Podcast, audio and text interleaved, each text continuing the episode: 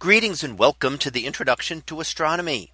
One of the things that I like to do in each of my introductory astronomy classes is to begin the class with the astronomy picture of the day from the NASA website, that is A P O D dot nasa dot gov slash A P O D. And today's picture for January twenty-seventh of two thousand twenty-two. Well, it is titled South of Orion. So what do we see here? Well, this is the region south of Orion in the sky, as you might guess from the title. And we are still looking at part of the star forming region uh, close to the Orion Nebula.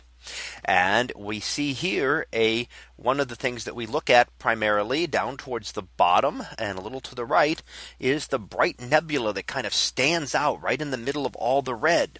And that's an example of a reflection nebula. And it's known by the uh, catalog designation of N G C nineteen ninety-nine.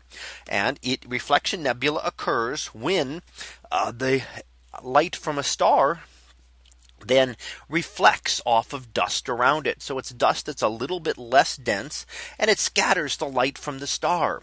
The dust is very good at scattering uh, short wavelengths, blue light, and not so good at scattering red wavelengths.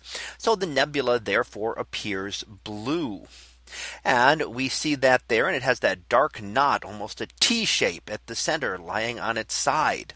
Uh, that is also part of that nebula. Now, as we look at this, and as astronomers have studied it, what is that dark knot? Well, it might be thought to be a dark dust cloud blocking out the light from behind, which is often what we see in many places.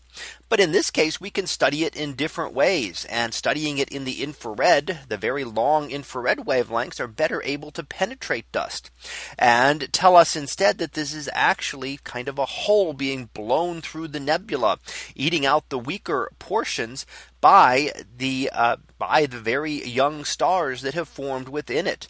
So those stars put out a lot of energy and are clearing out part of that nebula. And that's what we're beginning to see here.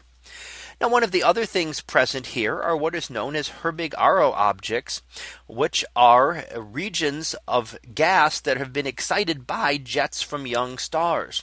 So they're very much associated with star formation. And as stars begin to form, they go through this period.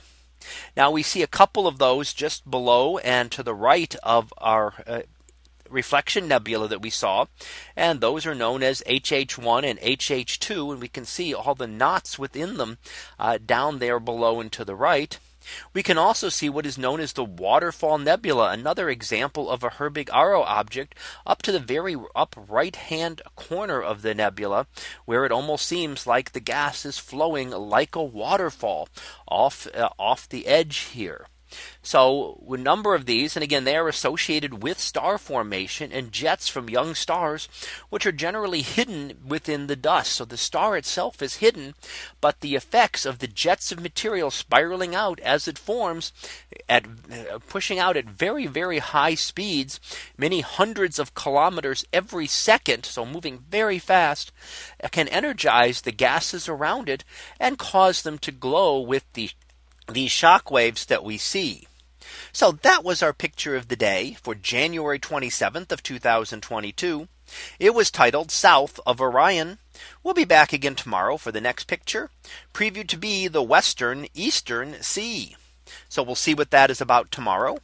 And until then, have a great day, everyone, and I will see you in class.